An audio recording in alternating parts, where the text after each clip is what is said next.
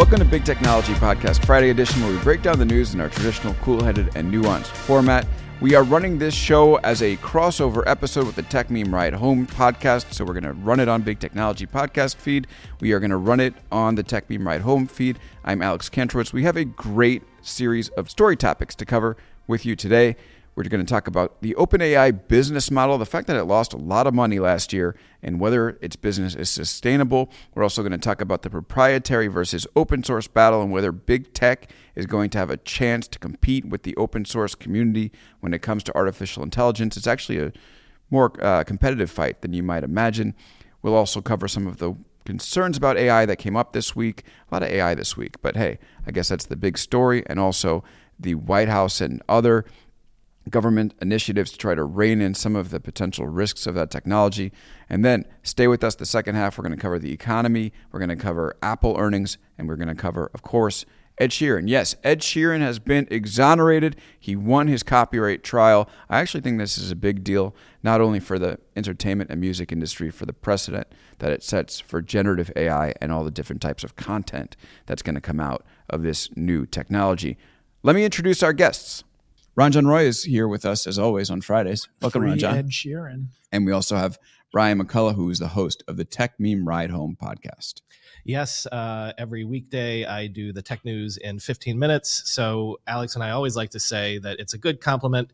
We sort of, I'll give you the background every day, and then on the weekends or whenever, Alex will give you the in-depth, hard-hitting uh, analysis. So um, yeah, thanks. Techmeme Ride Home. Yeah, thanks for being here. Yeah, I agree. Like you can do Techmeme Ride Home Monday to Friday. And, you know, if you need a deeper or longer podcast, maybe go on uh, Big Technology podcast feed on the weekends or on Wednesday when I drop the flagship interview. And potentially, you know, you could really round out your media diet media with those diet, two yeah. shows. Uh, let's touch on our first story of the week. OpenAI just reported, or information reported, that OpenAI lost 540 million last year. That's double what it lost the year before. And this was before it became a household name like it is today. I mean, that is a lot of money. And it just leads me to believe that maybe this revolution that we're seeing with ChatGPT and DALL-E and image generators, I mean, is it actually going to even be a sustainable business any at any time soon? I mean, it just seems like they're spending a lot of money, they're not making a lot, and the story picks up picks up that even as revenue picked up, reaching an annual pace of hundreds of millions of dollars weeks after OpenAI launched a paid version of ChatGPT in February, those costs are likely going to keep rising as more customers use its artificial intelligence technology and the company trains future versions of its technology. So, like, here's the real question about this tech, right? Is let's say it replaces search. Is it so expensive to operate that it actually becomes a bad business that won't make money? And, you know, we might not even see it reach its potential because it's that costly to run. I mean, if that's uh, all of last year, what you got to figure the last six months would be is what six times that number. Like what's it was ten billion. ChatGPT was only released November 30th, Right. For one month of last year, that the entire public Right. was using it. Right. So, So, what? Maybe they've blown through the entire ten billion dollars. yeah, Although remember, that's the point: is the investment was not necessarily money; it was like kind of credits, Cloud for- credits. Yeah. So, um, I mean, that's an open question. I mean, one of the things in that piece is that um, Sam Altman also says that um, he wants he thinks they might have to raise hundred billion dollars eventually. He told uh, somebody this week that this might be the most capital intensive tech startup of all time. But remember, what he is doing is going after, um, you know, computers being sentient, right? Um, so he has like a, a different sort of uh, if if if what the money that they're talking about is is training models to get to the the artificial intelligence of everyone's dreams like i can see that that would be super expensive. What you're talking about now is the call it a product call it a, a gimmick of ChatGPT right now. Is that sustainable? And I, yeah. I, I think this is the biggest issue I had with the Microsoft investment. That you know, it started out sounding it was one billion dollars, and it's ten billion dollars, and then you realize they're essentially just paying for the compute for every ridiculous ChatGPT query you make. You know, let's make a uh, an article in the style of Ed Sheeran lyrics that would cost some money, and OpenAI is paying for it, and maybe Microsoft's paying it for it on the back end. So I think we are so far from understanding the actual unit economics of any of these queries, any of these searches, and and I think this is one of those things that even with Google right now, when they're going after this, what is it going to look like? Is this going to be like ride sharing where no one ever figures out the economics of any individual actual? No, we do, but we do have some numbers, right? So this is from Sam Altman himself. He was talking, I think, to Elon Musk. He said the average is probably single digit cents per chat. Trying to figure out how more precisely about how we can optimize it or per query per chat. But he was saying per chat. But even That's if it's like just a conversation, I mean, it's a lot of money. You yeah. multiply that times a thousand, and you think about like what people might pay for an ad rate. By the way, the business model here, we've talked about this in the past, completely is... not figured out, right? So if you don't have a business model, you're spending more than it costs to deliver people from search. You know, it does start to, and I, by the way, I still think there's a lot of potential here, but people have made it uh, made it out to be that this is the inevitable future. And I'm just saying, maybe the companies that are running this don't have enough money to support these type of actions inevitable uh, uh, uh, in perpetuity and it might end up being that they will only be able to do, for instance, paid, which actually limits the amount of scale they can ever reach. Well, you got to figure that the unit economics on this are going to come down. We assume that always in technology. However, there are other costs that are going to be coming in the near future. We also know that to run the, to train these models could be like $50 million a model, right? So that's also a huge expense that's in the background. But there's another one coming because they've trained all these models on data sets that they were able to get without paying for them. And as we've seen, people are aware of that now and they're going to start charging. So if you want to do the next uh, GPT 5, 6, 7, or whatever, and you need data sets that aren't Reddit, that aren't the freely available internet, you're going to have to pay up for the people to give you that data. So that side of the equation is also going up in terms of cost. Well, yeah, I believe Reddit now made their API paid for this exact right. reason right. that they don't want people, which I actually do believe Reddit is probably one of the most valuable text data sets in the world. Now you have to pay for it. I, I mean, you you commented on it earlier.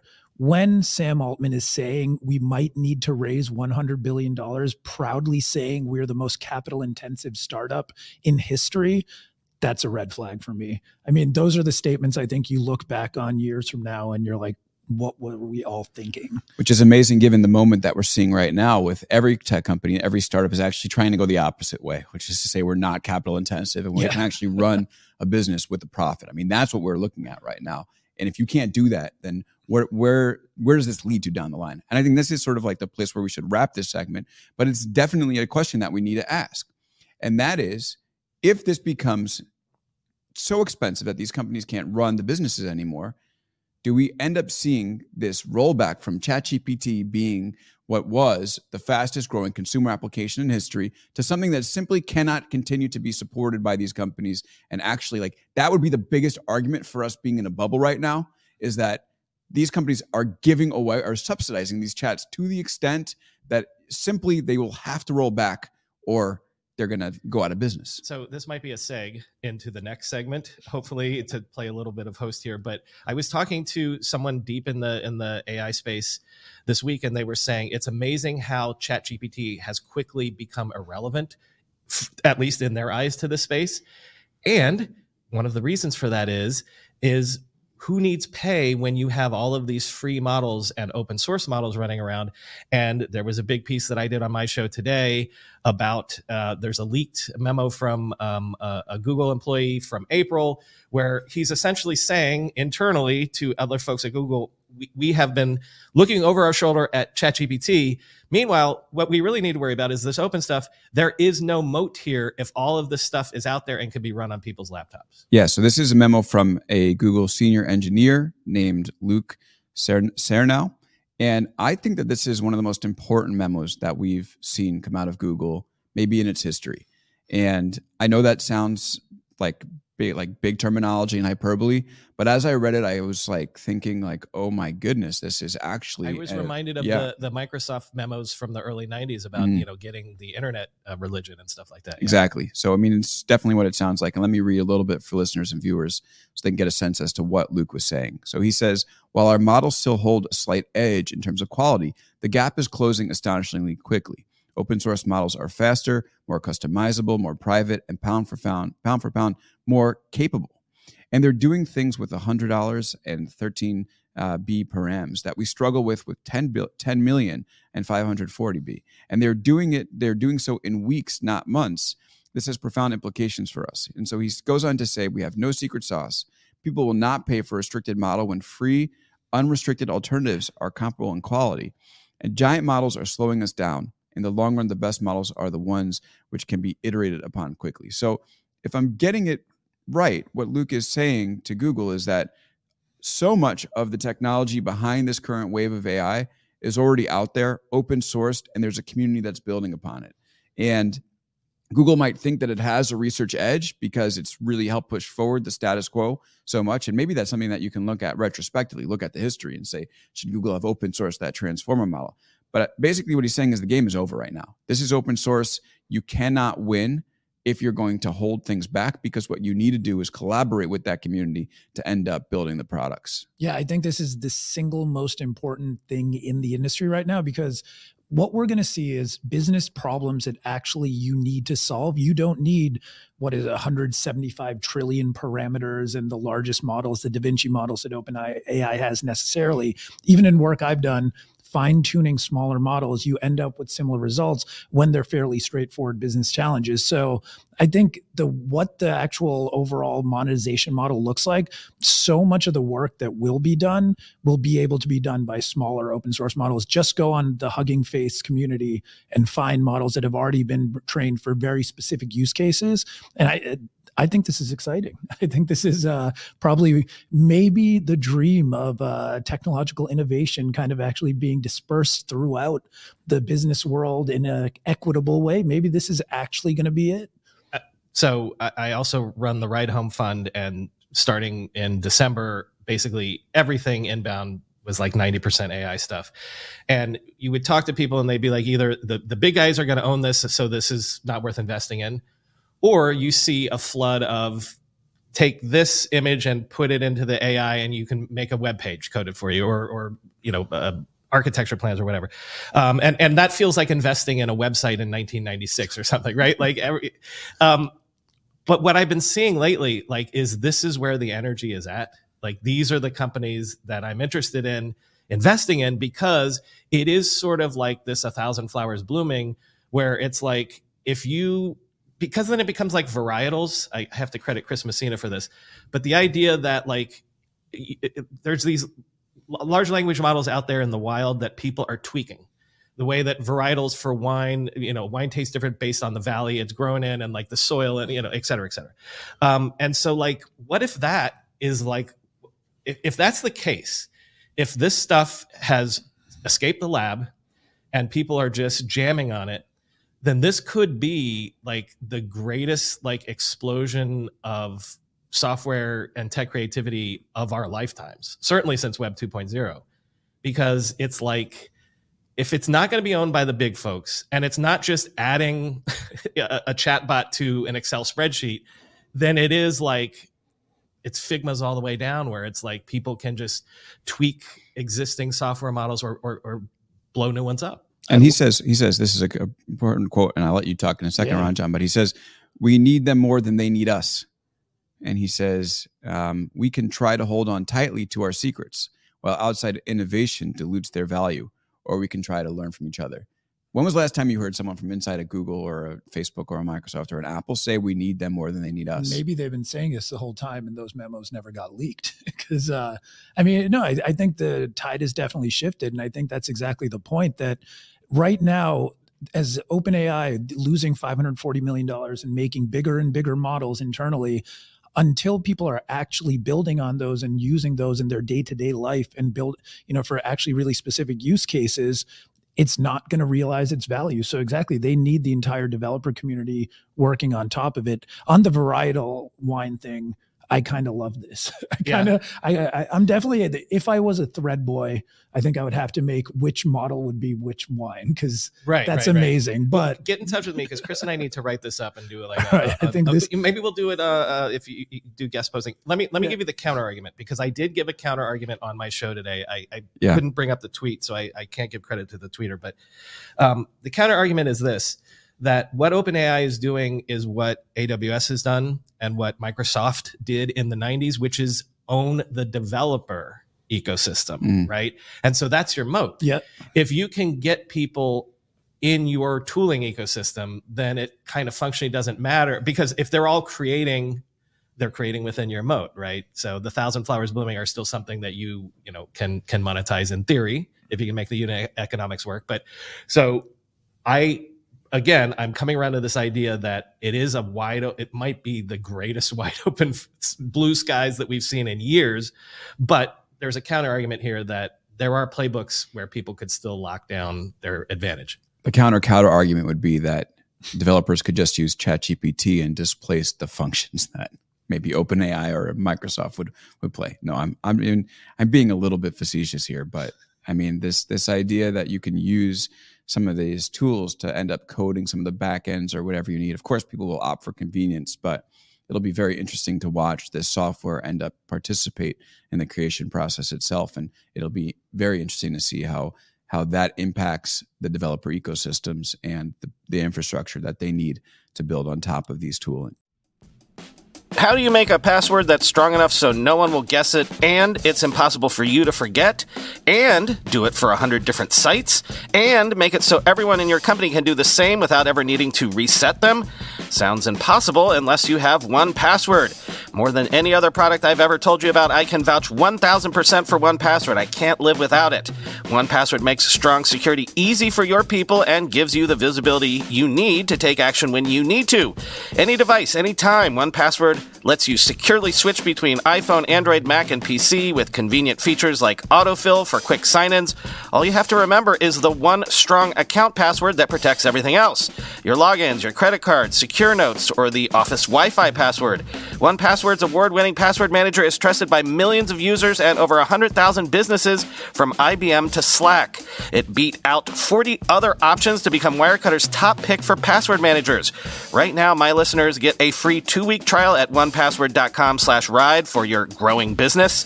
That's two free weeks at 1password.com slash ride. Don't let security slow your business down. Go to 1password.com slash ride. When you go through airport security, there's one line where the TSA agent checks your ID and another line where a machine scans your bag. The same thing happens in enterprise security, but instead of passengers and luggage, it's end users and their devices. These days, most companies are pretty good at the first part of the equation where they check user identity. But user devices can roll right through authentication without getting inspected at all. In fact, 47% of companies allow unmanaged, untrusted devices to access their data. That means an employee can log in from a laptop that has its firewall turned off and hasn't been updated in six months, or worse, that laptop might belong to a bad actor using employee credentials. Kolide finally solves the device trust problem. Kolide ensures that no device can log into your Okta protected apps unless it passes your security checks. Plus, you can use Kolide on devices without MDM, like your Linux fleet, contractor devices, and every BYOD phone and laptop in your company. Visit kolide.com slash ride to watch a demo and see how it all works. That's K-O-L-I-D-E dot com slash ride, kolide.com slash ride. Yeah, I think uh, one more point on that. This is even more where the bigger the model that OpenAI is trying to train and build, and the more expensive it is, if people don't need that or even know how to use it, it's just going to become more and more of a waste. And he says yeah. in his piece, like that's not the point. Bigger doesn't mean better. Exactly, if you yeah. can have a twenty billion thing that runs on your laptop, yeah, like you could take it to an office and you could, you know, train it on the the drawings of an architecture office, and you don't need the biggest model in the world. So isn't this this is a very interesting moment because what this also does is it puts into relief some of the big questions that we've had about AI safety, right? Like, how many discussions have there been? I remember when DALL-E first came out, for instance, people were just like, well, OpenAI is being very careful about the type of images that you can make from DALL-E. And then all of a sudden, what happens? The image, and this is one of the examples that uh, the Google guy gives in that Luke gives in his piece, is that the underlying technology to make those images to do stable diffusion becomes available widely. And next thing you know, you're in a Discord with Midjourney and you can create faces of Donald Trump and all different sorts of situations. And it does, it's kind of interesting to see this. And you put it in contrast with what happened this week, where Geoff Hinton, who was at Google, has left. And his stated reason is that he's a little bit nervous about what the AI is leading to, and he wants to speak out about it. So it's very interesting because I want it's these two very interesting stories come out of Google. One, it, it, we really can't control it. Two, I'm worried what happened if we can't control it. Like all of the discussions, all of the discussions about how you do good governance around this, how you set boundaries around this, all those discussions seem to go out the window if it becomes something that is so openly available that anybody can get access to image creation, video creation, audio manipulation, and text. What do you guys think? Um, the this is probably a dangerous analogy, but um, you know, when people say that AI is could potentially end humanity, life as we know it, um, they make the analogy to the atom bomb, to to nuclear energy, and things like that. But you don't have the ability like you need a nation state you need entire apparatus trillions of dollars to create a nuclear bomb um, a person, uh, a 19 year old can't do it in in their mom's basement, right? The problem with this stuff is it's out there yeah. and anyone can use it, and so like we need to be thinking about this. I think in different ways, which is it's not just that the the horses are out of the barn; it's that this is trivially easy for any 13 year old hacker to use or exploit or create a great tool or business out of. So it's like again, it would be great if it's not controlled by the gatekeepers, but also be prepared for if it's controlled by 13 year olds as well. I, I, think the problem I have in the danger conversation is how, I mean, and I think Sam Altman kind of represents the epitome of this of walking around saying they fear AI taking over the world while trying to push and build the biggest, most capital intensive startup and invest 10 billion, hundreds of billions of dollars into the development of it. I still feel that the leaders that try to push the narrative around AGI is going to kill us all, given they're the same ones controlling it, implicit in that is we are the only ones that can save you. Because otherwise, why would you be working on it? Why would you be building a business on it? Geoff Hinton leaving, I think, is interesting because at least it's someone who is saying, I will no longer take part in this and I want to be able to speak openly about it. But at least reading the Cade Metz and the Times piece, like a lot of his concerns are almost more on the mundane side. Yes, disinformation will likely increase significantly. Yes, the inherent biases in these models are going to continue existing. But I mean, we can address those issues. But the idea that artificial intelligence will become more powerful than humanity and kill us all, I think, I don't know. I, I'm still struggling this one. I'm, I'm pretty cynical on a lot of things. There's a weird cultural thing to this where probably the three of us have been in these forums since mm-hmm. the early 2000s you know where you're debating like the fermi paradox and like what happens when ai takes over and nick bostrom's books and things like that.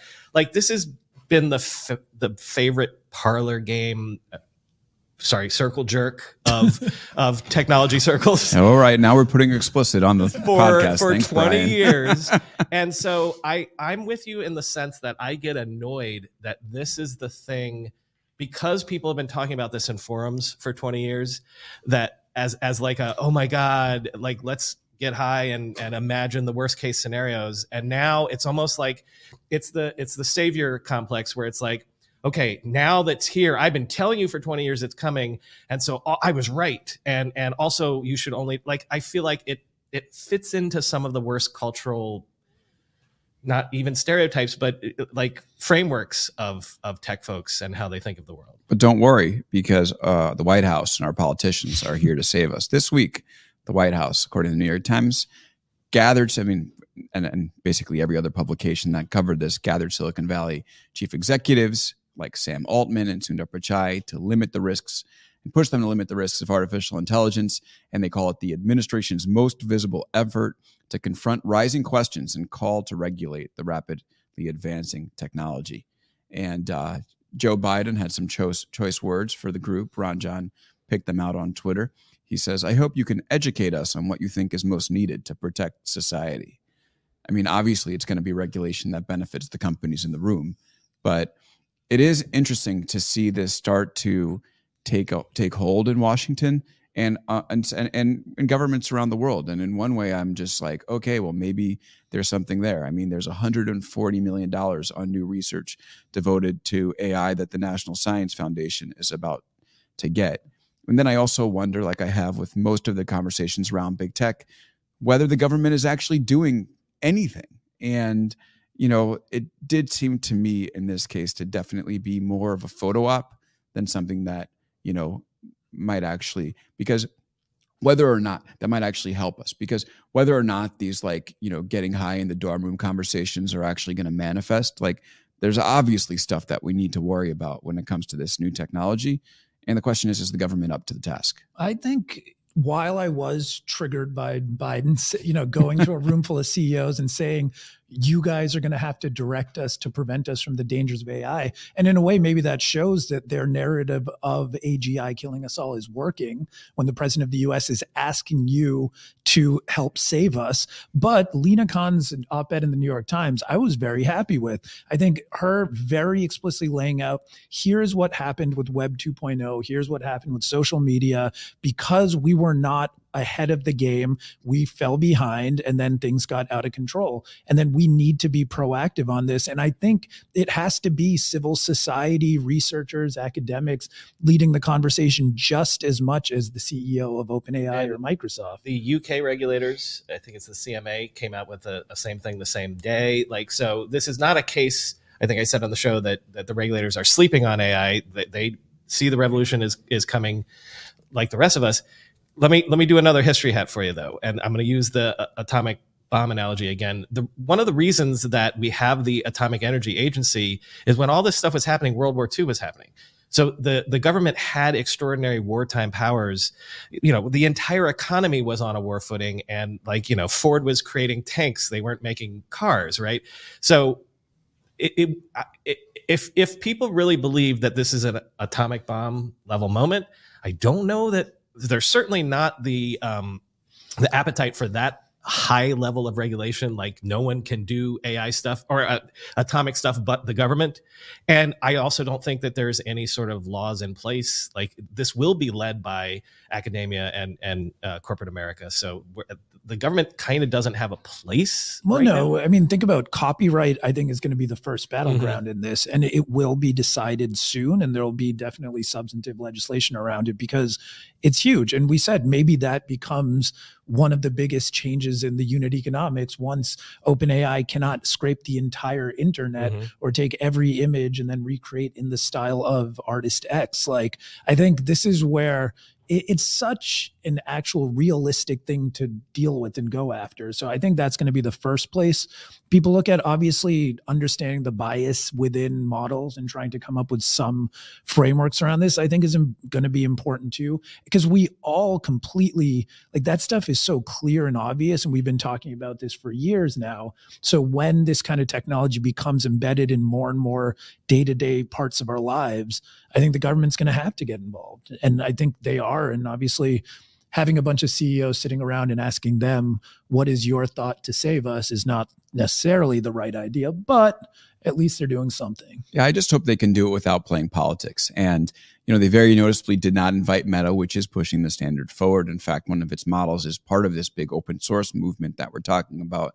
And when they asked the White House why Meta wasn't there, White House says Thursday's meeting was focused on companies currently leading in the space, especially on the consumer facing products. I, I don't think that's political. I think that's just savage. that's, that is uh, well, maybe both, yeah. but I, you know, a little both there. So it brings me up to, to this this one question that I have, which is that we're we're in this moment that I call the AI PR industrial complex, which I wrote about on Big Technology this week, and it is quite interesting where like we are seeing substantive technological development but we've also seen this flood of uh, whether it is corporations or thread boys or thought leader grifters or politicians and regulators who are using this moment to say, okay, we are about to start to tackle these issues or get involved in these issues.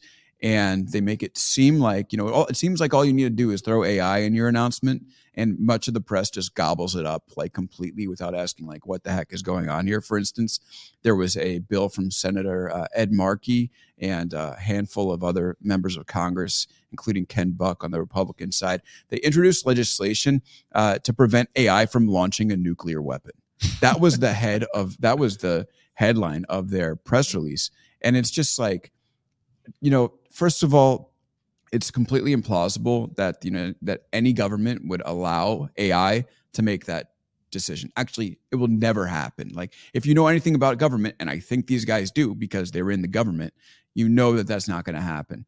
And then if you're trying to get like a, a, press release out to say, hey, listen, we don't want AI itself. We're trying to instruct the AI not to launch the nuclear code. I mean, I'm sorry, guys, but if you're relying on this bill to prevent AI from taking nuclear weapons and wiping out the world, you're not going to get anywhere. Well, and, I mean, uh, separate from nuclear weapons, you covered this too. I think the more yeah. hilarious, uh, let's call it a press release, was the report about IBM.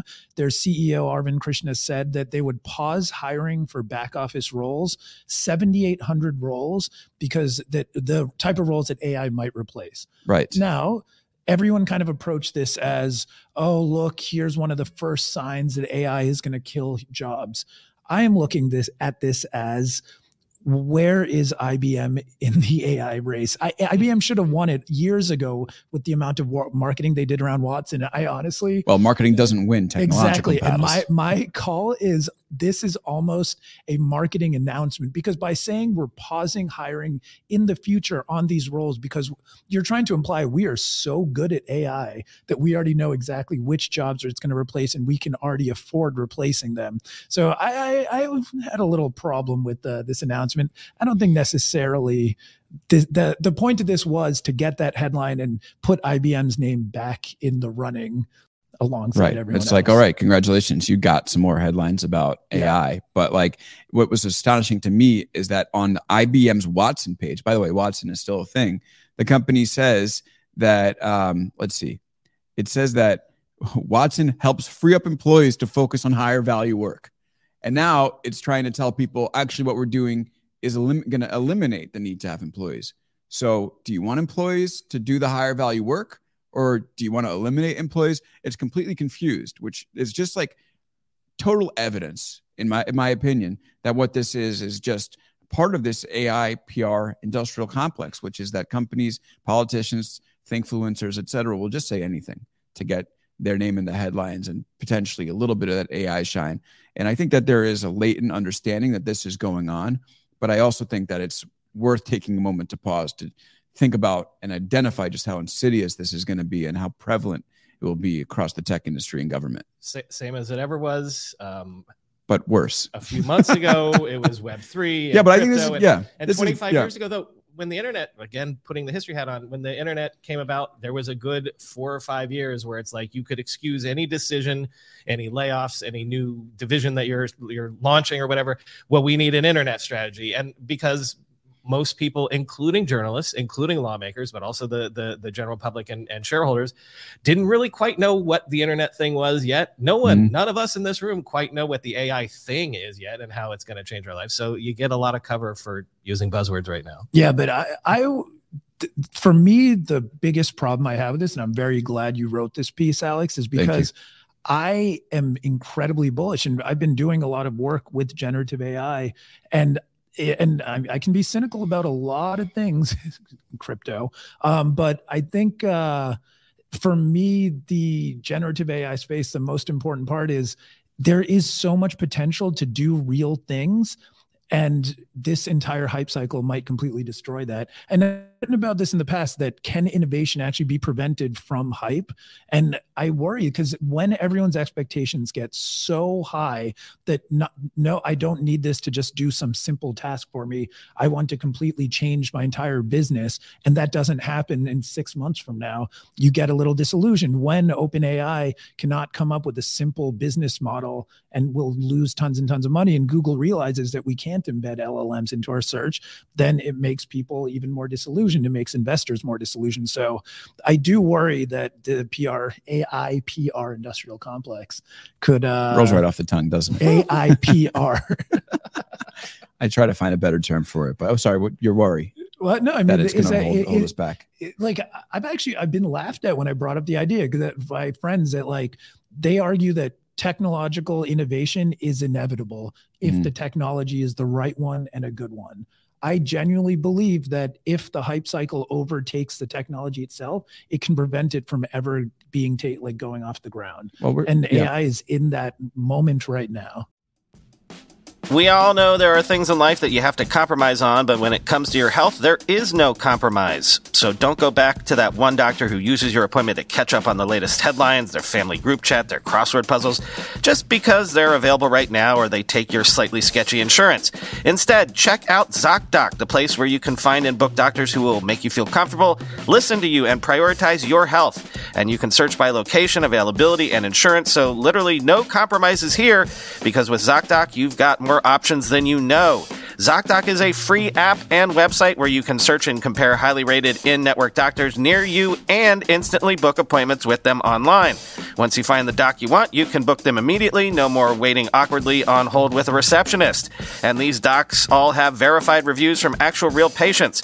We're talking about booking appointments with tens of thousands of top rated, patient reviewed, credible doctors and specialists. I have personally used ZocDoc to find a podiatrist when I needed one for the first time ever in my life. Go to ZocDoc.com slash TechMeme and download the ZocDoc app for free. Then find and book a top rated doctor today. That's Z-O-C-D-O-C dot com slash TechMeme. ZocDoc.com slash TechMeme.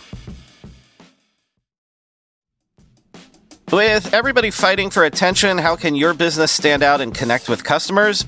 Easy. Get Constant Contact. Constant Contact's award winning marketing platform has helped millions of small businesses stand out, stay top of mind, and see big results fast. Constant Contact makes it easy to promote your business with powerful tools like email and SMS marketing, social media posting, and even events management. With Constant Contact, you'll reach new audiences, grow your customer list, and communicate more effectively to sell more, raise more, and fast track growth. Don't know much about marketing? No sweat. Constant Contact's writing assistance tools and automation features help you say the right thing at the right time, every time. Plus, you can send with confidence knowing your emails are actually reaching your customers thanks to Constant Contact's best in class 97% deliverability rate. I use this and you should too. Tackle any challenge with Constant Contact's expert live customer support. Plus, everything's backed by their 30 day money back guarantee, so get going and start growing your business today with a free trial at constantcontact.com. Just go to constantcontact.com right now. Constant Contact, helping the small stand tall. ConstantContact.com.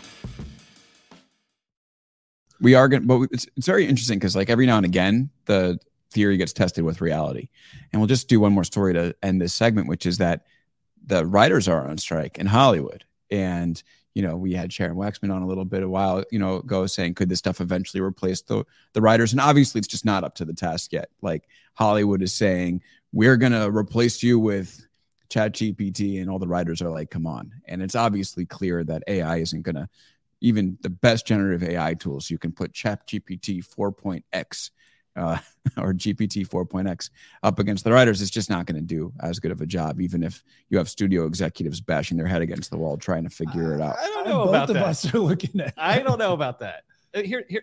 Think of this analogy. Um, I did a story this week about how one writer was saying, "What I fear is um, someone's got a rom com script and they're like, we need to make this more Nora Ephron. So you put it into the Nora Ephron bot, and you get that snappy, Mm. great, you know, 30 screwball comedy dialogue or whatever.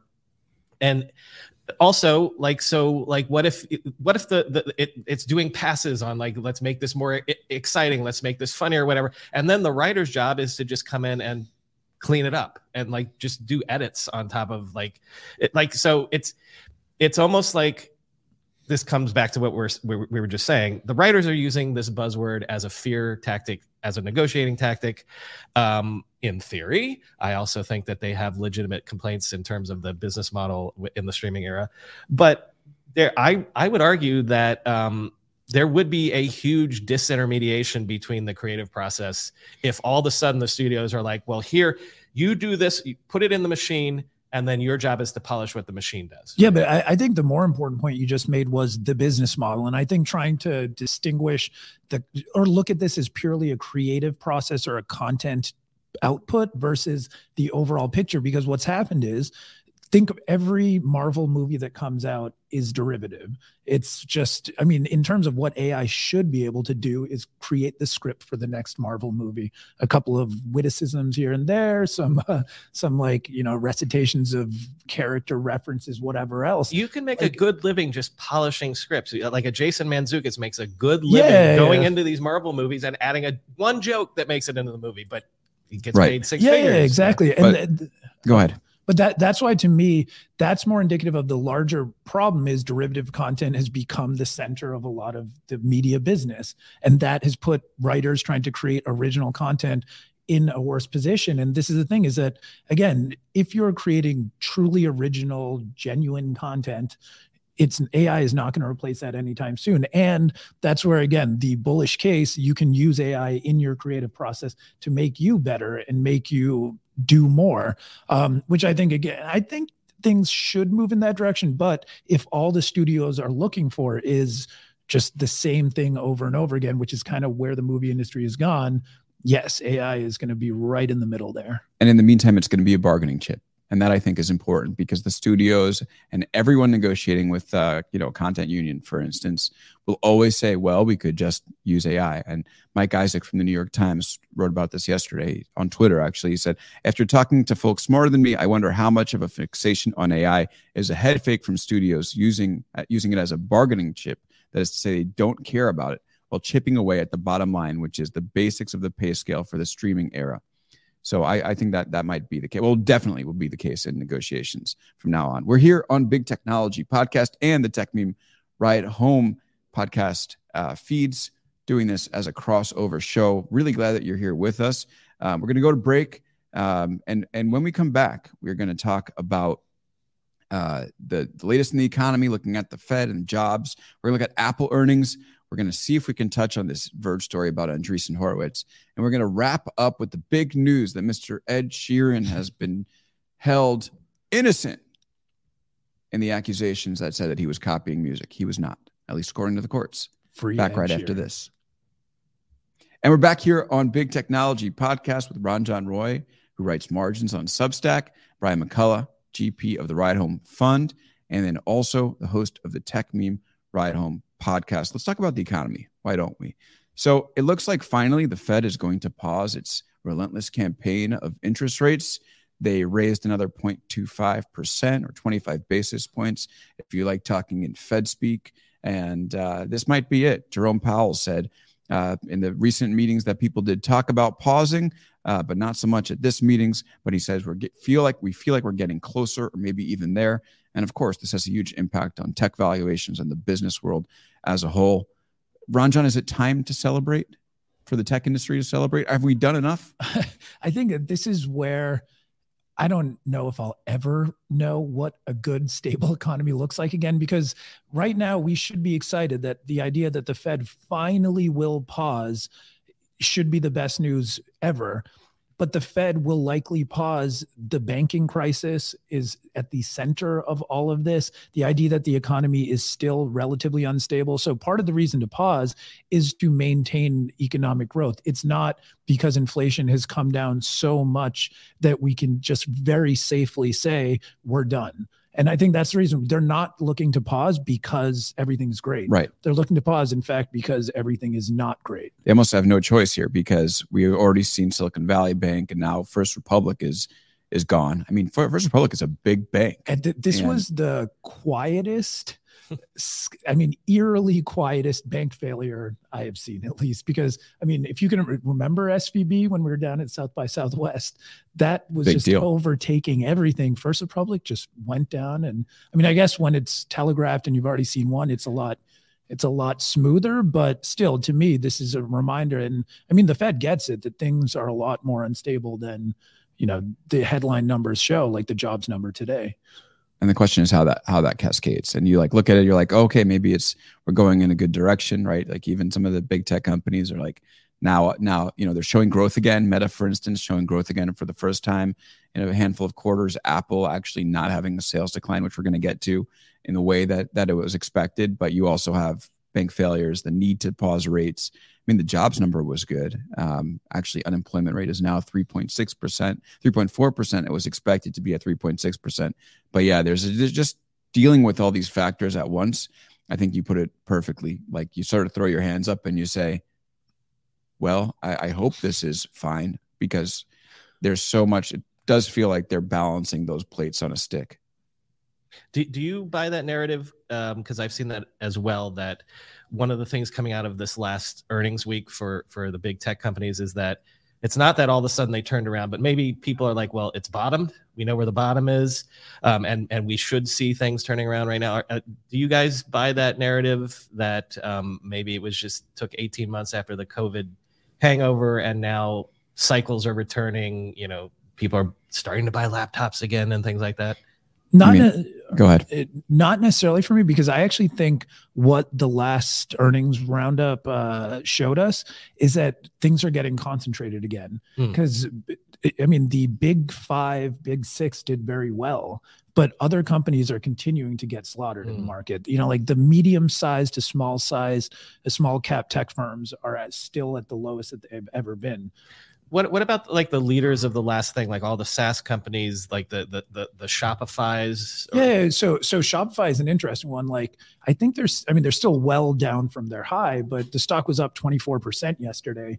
And the thing is, in a good way, Shopify they announced they're going to be cutting their logistics business completely. They're laying off, I think, 20% of their people. So they're making huge moves and the market rewarded them for it. But it, it's a reminder that the companies that were able to actually adjust themselves out of the COVID related overinvestment could be positioning themselves well. But that's, I think, the winner, the big winners are going to continue winning. And that's what the last few weeks have shown us.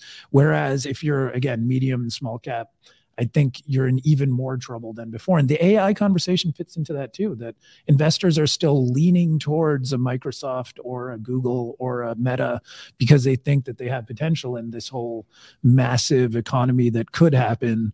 Um, so, yeah, I think concentration as opposed to like everyone is doing well again. So, yeah, let's talk about Apple. I mean, it's sort of a perfect segue. So, their results were not as bad as feared. They were the last big tech company to report this week. They were expecting 5% decline in revenue. They only showed 3%. Um, but lots of interesting details in that earnings report. And they have inventory of $7.48 billion at the end of the quarter. I mean, I mean, most companies on the stock market would be happy to have a valuation that high. That's unsold and um, unsold devices. In, yeah. and so this is from Alexei Oreskovic, who's an editor at Fortune. He says it's the highest level in at least five years. And he wonders whether it's the new VR and AR headset mm. waiting in warehouses or unsold Macs piling up. I mean, there's definitely oh, some unsold Macs, but mystery like right it there. is a great mystery. Yeah. And the headset is three thousand dollars. That you wouldn't need a lot of them to to add up. Yeah. Yeah. So yeah, uh, I'm just curious. Like, so let's say it is the headset. I mean, obviously, that would ima- that would anticipate that they're going to sell a lot of these things.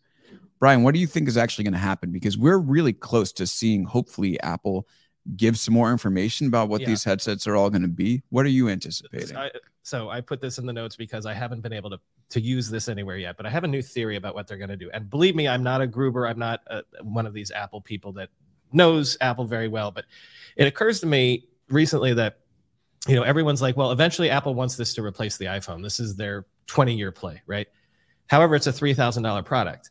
And some of the things that we've been reading from the rumor mongers lately are about um, how you're going to be able to use it for work. Like I could sit down here, put on the headset, and work in an immersive, like full screen.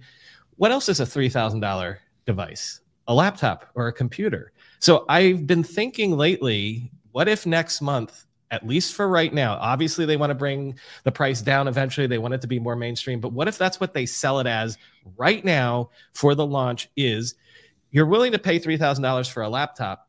What if you could have a laptop that you could take with you all the time and do all your computing and and and sit on a park bench and have a completely immersive screen? Oh, and by the way, also you can do games and exercising and things like that. What if that's what they lean into is a laptop on steroids? That is It's a quite cool a idea. theory. Yeah. but but you know what? I wrote about this. I think in like 2018, when I first used the Magic Leap. It was one of the coolest technology experiences I had.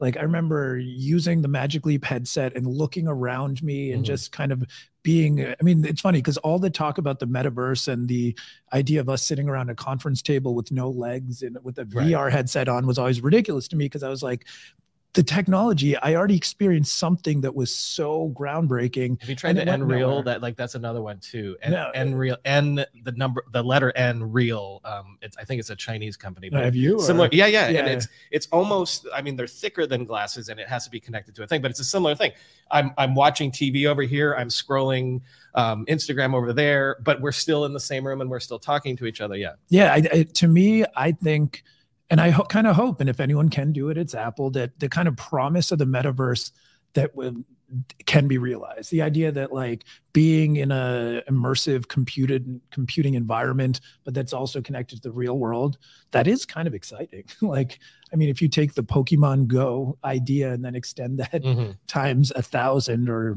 million i think that's kind of cool. Every time I hear Pokemon Go, I just get this image of Hillary Clinton in my mind being like, Pokemon Go to the polls. Wait, oh my god it will always be my association with Pokemon Go. that just killed is the meta- she Hillary Clinton trying She to get the vote out. She might have. And by the way, if Apple ends up being the company that does the metaverse, that I mean, how much would that suck for, for Mark Zuckerberg? All right. Let's be real for a minute. Most guys would wear a t-shirt every day of their lives if they could. The problem is that most t-shirts are not acceptable to wear at work or out on a hot date night. But today's sponsor, Cuts, has finally changed that. Cuts t-shirts are such high quality, wrinkle free, and so buttery soft that you can look like you're dressing up even when you're dressing down. Yeah, you heard that. Wrinkle free. You never have to substitute comfort for fashion ever again. If you see me in a t-shirt, it's likely one from Cuts. I'm also a huge fan of their AO five pocket pants. The right sort of step up from jeans without going all the way into dress pants, like literally my ideal Venn diagram of professional looking but comfortable feeling. When you touch something from Cuts, you can immediately feel the quality. Their proprietary fabric blends are ridiculously soft and breathable, they don't wrinkle, and they look way more expensive than they actually are. For a limited time, our listeners get 20% off your entire order when you use code RIDE at checkout. That's 20% off your order at cutsclothing.com with promo code RIDE. Please support our show and tell them we sent you. Experience the perfect blend of style and comfort with Cuts Clothing. Cutsclothing.com, promo code RIDE for 20% off. Whenever I need to do financial research for this show, for instance during tech earnings season when I have to analyze how various companies' stocks have been performing, I only ever turn to our sponsor today, Yahoo Finance. For more than 25 years, Yahoo Finance has been the brand behind every great investor. Whether you're a seasoned investor or are looking for that extra guidance, Yahoo Finance gives you all the tools and data you need in one place. They are the number one finance destination producing a holistic look at the financial news cycle, including breaking news, original editorial perspectives, analyst ratings, independent research, customizable charts, and so much more. Securely link your brokerage accounts for a unified view of your wealth, including 401k and other investments. A comprehensive perspective is what sets apart great investors, and it's how Yahoo Finance ensures you have the insights to look at your wealth in its entirety. With a community of over 90 million users each month, their real strength is helping you on your way to financial success.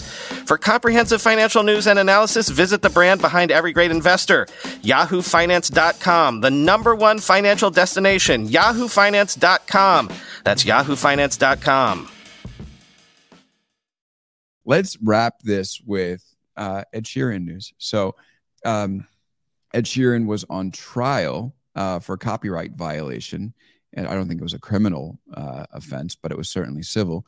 And he uh, is accused of using Marvin Gaye's "Let's Get It On" uh, and copying that in his "Thinking Out Loud" song. And if you listen to the songs, there are some similarities but ultimately what the judge ruled was that basically you are copying a stock chord progression and a normal rhythm pattern and that is so standard in music that we cannot allow artists to sue each other over this because I, w- I would imagine the logic is that ends up um, stopping the progress of music. And i think it's so interesting because art of course emulates and improves and you know we shouldn't have artists that go out and steal each other's music.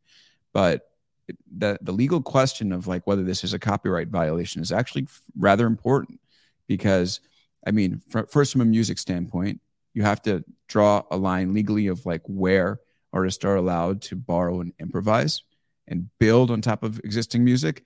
And then i mean obviously tech show right? Like that has obvious implications for the use of ai which could actually um, generative ai could actually argue it's doing exactly what ed sheeran was doing with this song and with these chords saying that we're taking what what's been created in the past and improvising on it and potentially improving it.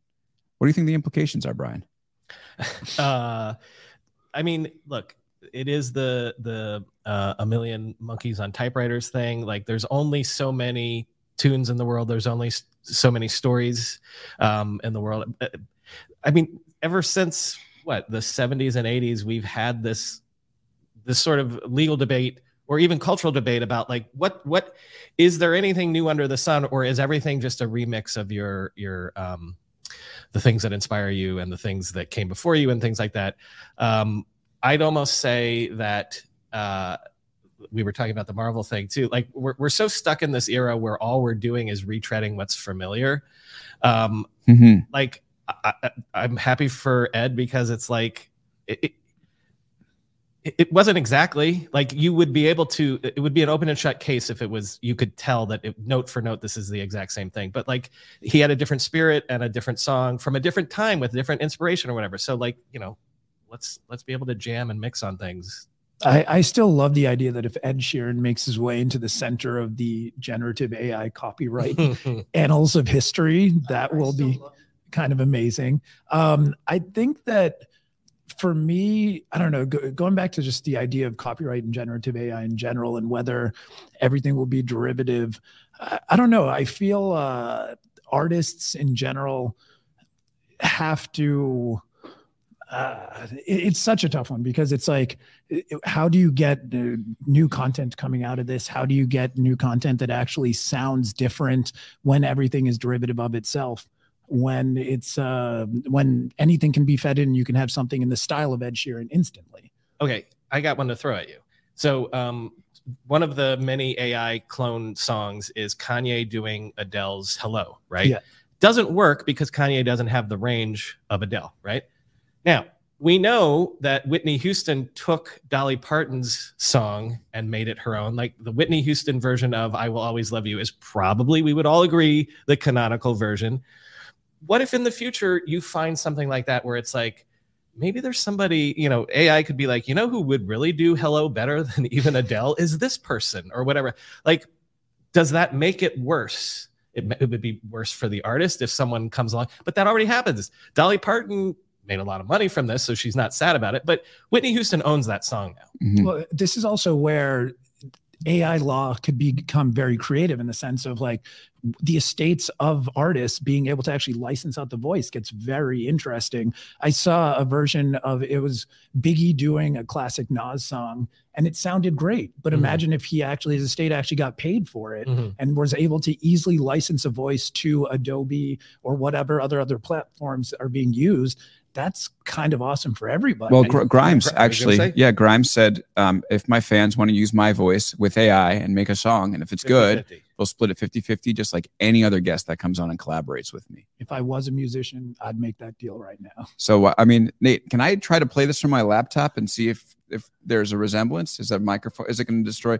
Let's do it. We're we're here live on we're we're making Nate shake his head. so we're here live on the podcast. Let's ruin the audio that he's worked so hard to portray. So here is thinking out loud from Ed Sheeran. Darling, I will be loving you till 70. Sorry, Nate. And here's Let's Get It On from Marvin Gaye.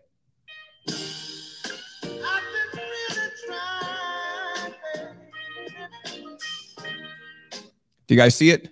I hear the math of it. I hear how the notes are similar, but right. it's not close enough to me. Yeah, not even close. I mean, it's close, but not even close. Right, and I, I it'll be very. Interesting. I mean, this is kind of like I think it'll be a very interesting precedent case for what we see with generative AI as this stuff moves forward. I'm more curious. In the stories, it talked about Ed Sheeran showed up in court with a guitar, with tousled red hair and a suit, and played with a guitar. Was this all just to get a free Ed Sheeran show? I mean, if you're trying to woo a jury over to your case, yeah, like you definitely, and you're Ed Sheeran, you come in with that guitar, and that's what you're that doing. should not be. If I, I would object, I would yeah. strenuously object. Your Honor. On the other side, he cannot play that guitar. He in cannot here. play that guitar. Yeah, it's it's very very interesting, and you know, it sort of like kind of caught me by surprise how big of a case this was. But as I followed it towards the end, I was like, oh wow, this is very very interesting. And uh, obviously, the music industry was was watching it closely, and I think it's something the tech industry should watch as well. And I I do want to note that after Ed was uh, exonerated, he. Uh, is exonerated even the right word to use for a civil case? Anyway, after he left the courthouse, someone was like shouting Ed Sheeran lyrics at Ed Sheeran. And uh, I, I, think that um, it's a great welcome to him for New York because there was another New York Times story that said Ed Sheeran is leasing an apartment in, in Brooklyn Heights near the Brooklyn Bridge for $36,000 a month. And I knew that New York uh, real estate was getting out of control. Um, but Ed, come on, man, you're making this difficult for the rest of us. you I mean, can rent apartments for way more than that. You Oh. could. It, there's New York City apartments that are six figures. well, maybe what Ed was doing was just trying to anticipate losing this trial, and now he ha- he he can upgrade from his thirty six thousand dollar a month Brooklyn Bridge Park apartment. But whatever the case, welcome to Brooklyn, Ed. It's it's great to have you here. Um, let us know if I'm sure you're a listener of the podcast, either Big Technology or Techmeme Ride Home. Let us know if you want to hang out with us. Um, we'll have you on the show. Just come up um, the, the the bike lane that's all along the water here. It's- Exactly. yeah, it's two miles from here. Yeah. and uh, br- bring your guitar, and we might find it in your favor. Between uh, yeah, we we do need this demonstration on the podcast. Well, thank you so much, everyone, for listening. Thank you, Trustless Media, for having us here in your studio. It's great to um, get a chance to do this in person with Ranjan, and Brian. And uh, great to if, if you're watching on LinkedIn or YouTube, it's great to come oh, come to you in high definition in a great studio with great folks like Nate Skid here, who's sitting us sitting with us, and um, hopefully will will forgive me after I played that music into the microphone without prior authorization. So, thank you for that. Thank you, Brian. This was awesome. Uh, thank you, Alex. I appreciate you uh, asking me to do this. Uh, This is better than when we do my show at my kitchen table with bad lav mics. So, Hey, uh, Yeah. When, whenever you want to do it, we'll we'll do it, and whether it's kitchen or whether it's down here, or you can come to my house, and we'll we'll uh, we'll be right above a pizza place. So beautiful. there'll be lunch. Ranjan, great to see you again. Good to see Thanks you. for doing this. We skipped. There was one sh- uh, story that we skipped, which was the fate of Andreessen Horowitz's media investments, Clubhouse, Substack, and betting on Elon Musk at Twitter. Which, if you're listening still, I would say you're gonna. Um, we'll cover next week when Ben Smith joins Ranjan and I. You've probably heard Ben Smith on the podcast. If you're, Andreessen invested in um, BuzzFeed News. oh, they did. Right, yes. they So that there, will be something that we'll cover. I think it'll be a great story to cover with Ben. He's coming on with Ranjan and I next Friday. So if you're just listening for the first time, hit subscribe. Uh, and if you're a, a regular listener, make sure to tune into that one because it won't be one that you want to miss. Ben's done a lot of interviews, as I was saying. So we're going to make it different. Uh, we're going to cover the week's news with him. We're going to cover some of this Andreessen Horowitz stuff, talk a little bit about his book, Traffic. Uh, but Ben was also on recently talking about the book uh, before it came out. So hopefully it'll be a little different. Um, He was, Uh, he's he's going to be on my show tomorrow, Saturday, if you're listening to this. But, All uh, yes, awesome. that's great. and my my former boss. So uh, once again from uh, Trustless Studios here in Brooklyn, and it's been been great being with you. For Brian McCullough and Ranjan Roy, I'm Alex Kantrowitz. We will see you next time on Big Technology Podcast.